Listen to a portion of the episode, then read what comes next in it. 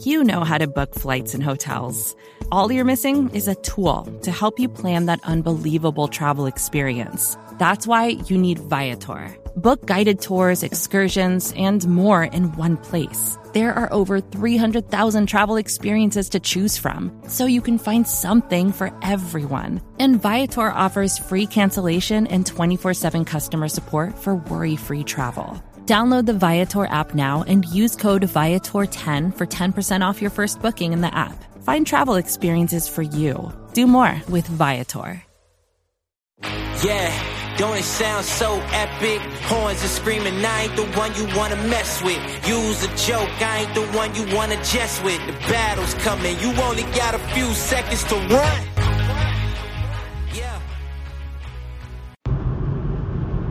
Hello, Bengals fans. I am Matt Minich, and this is Coach Speak.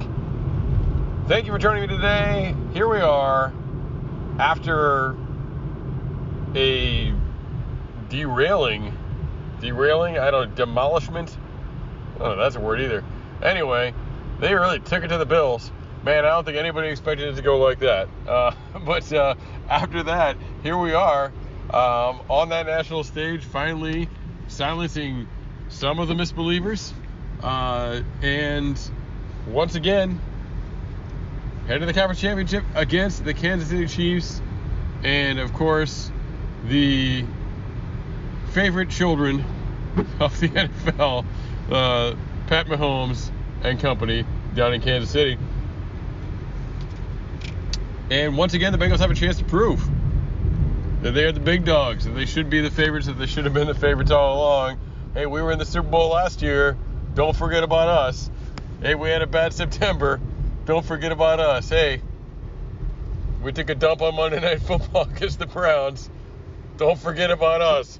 We're good, man. We're still good. Uh, and here they are, and, and they are proving it. And let's um, let's start there. Let's talk about that that Bills game. And look, I I, I thought all along, all along they were going to win, and um, I was confident in that. I I think you look at the way they played, you know, the Bills last time. You saw they had a good plan coming out. And I'll tell you what. I mean, and this is there. There's still fire Zac Taylor people out there, and I love y'all, but you're crazy. Um, this is an incredible coaching staff. This is one of the best coach teams in the NFL right now.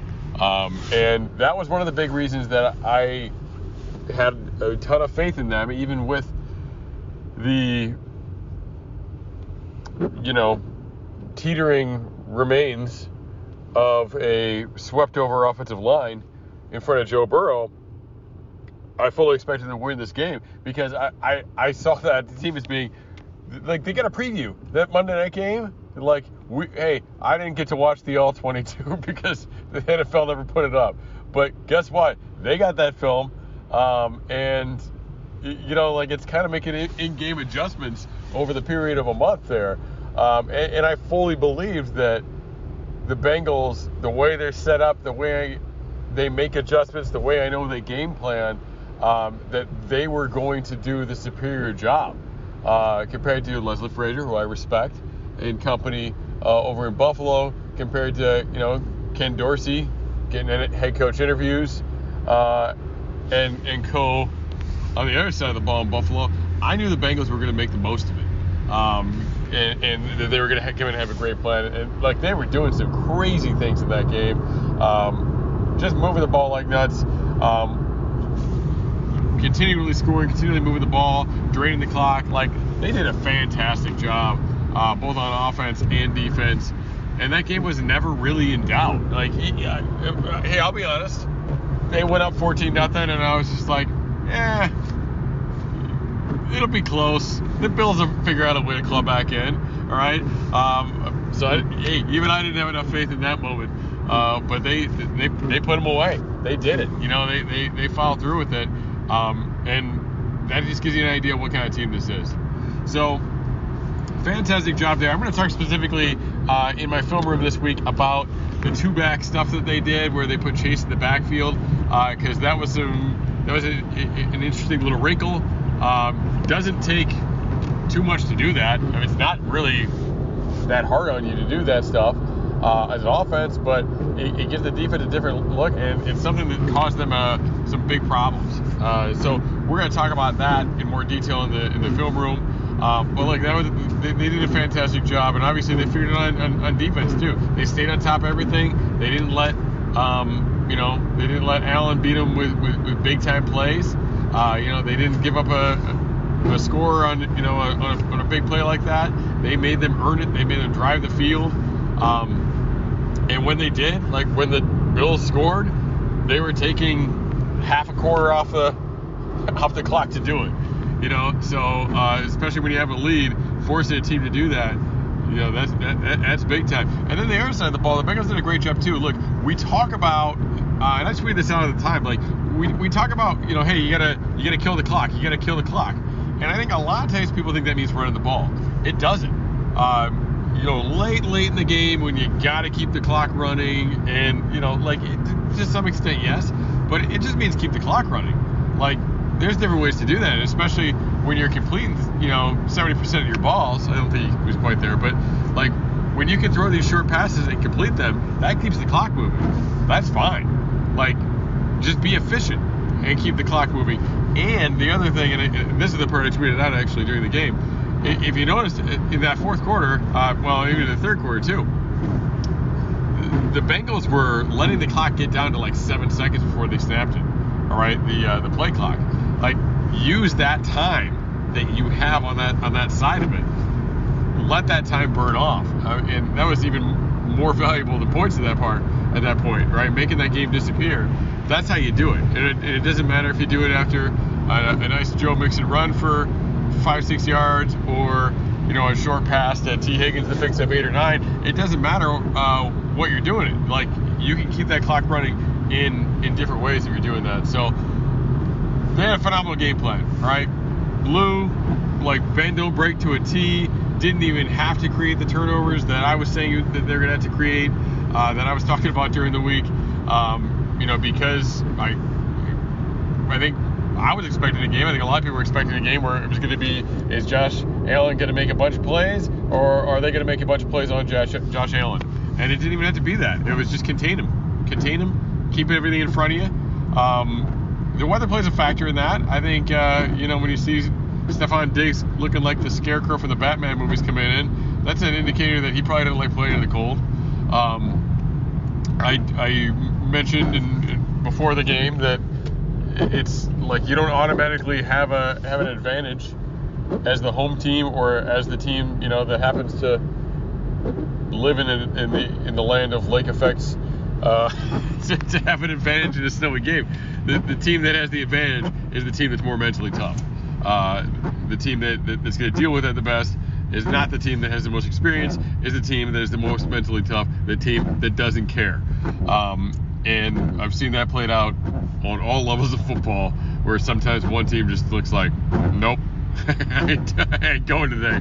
Um, so I don't think that that was fully the case, but you know, let's give the Bengals credit there uh, that you know that, that, they were aided by that a little bit, uh, and and they made the they made the, the most of it. They, they took advantage of that.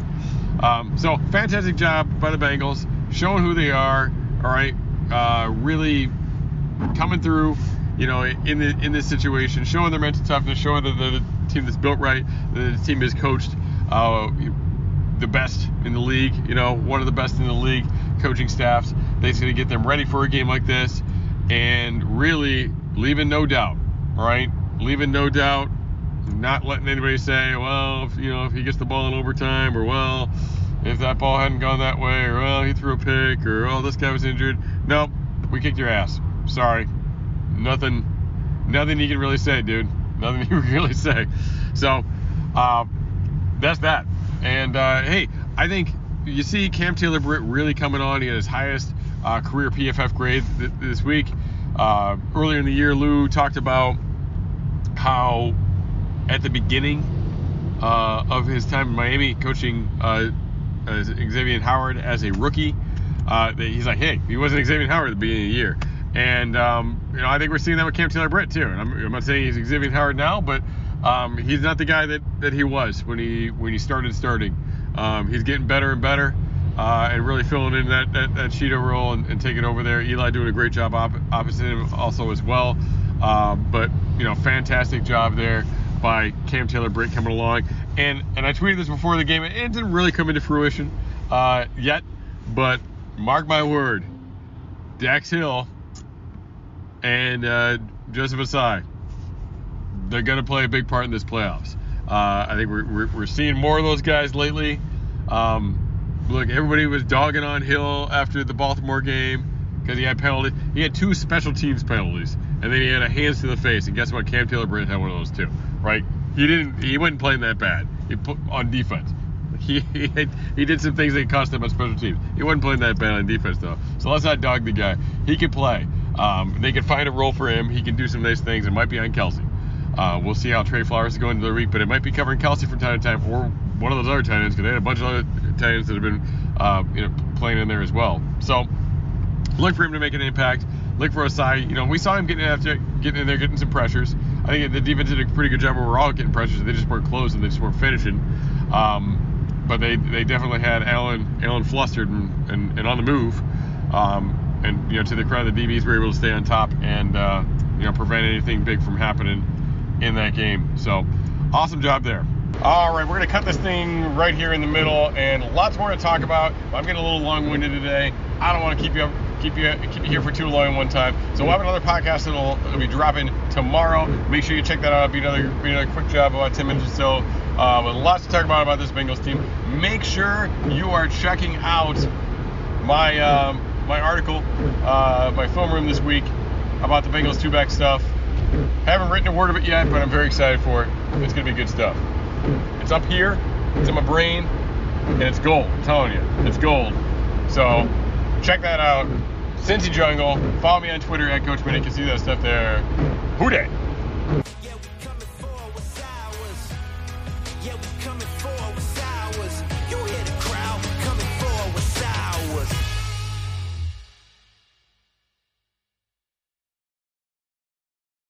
Support for this show comes from Fundrise. Buy low, sell high. It's easy to say, hard to do.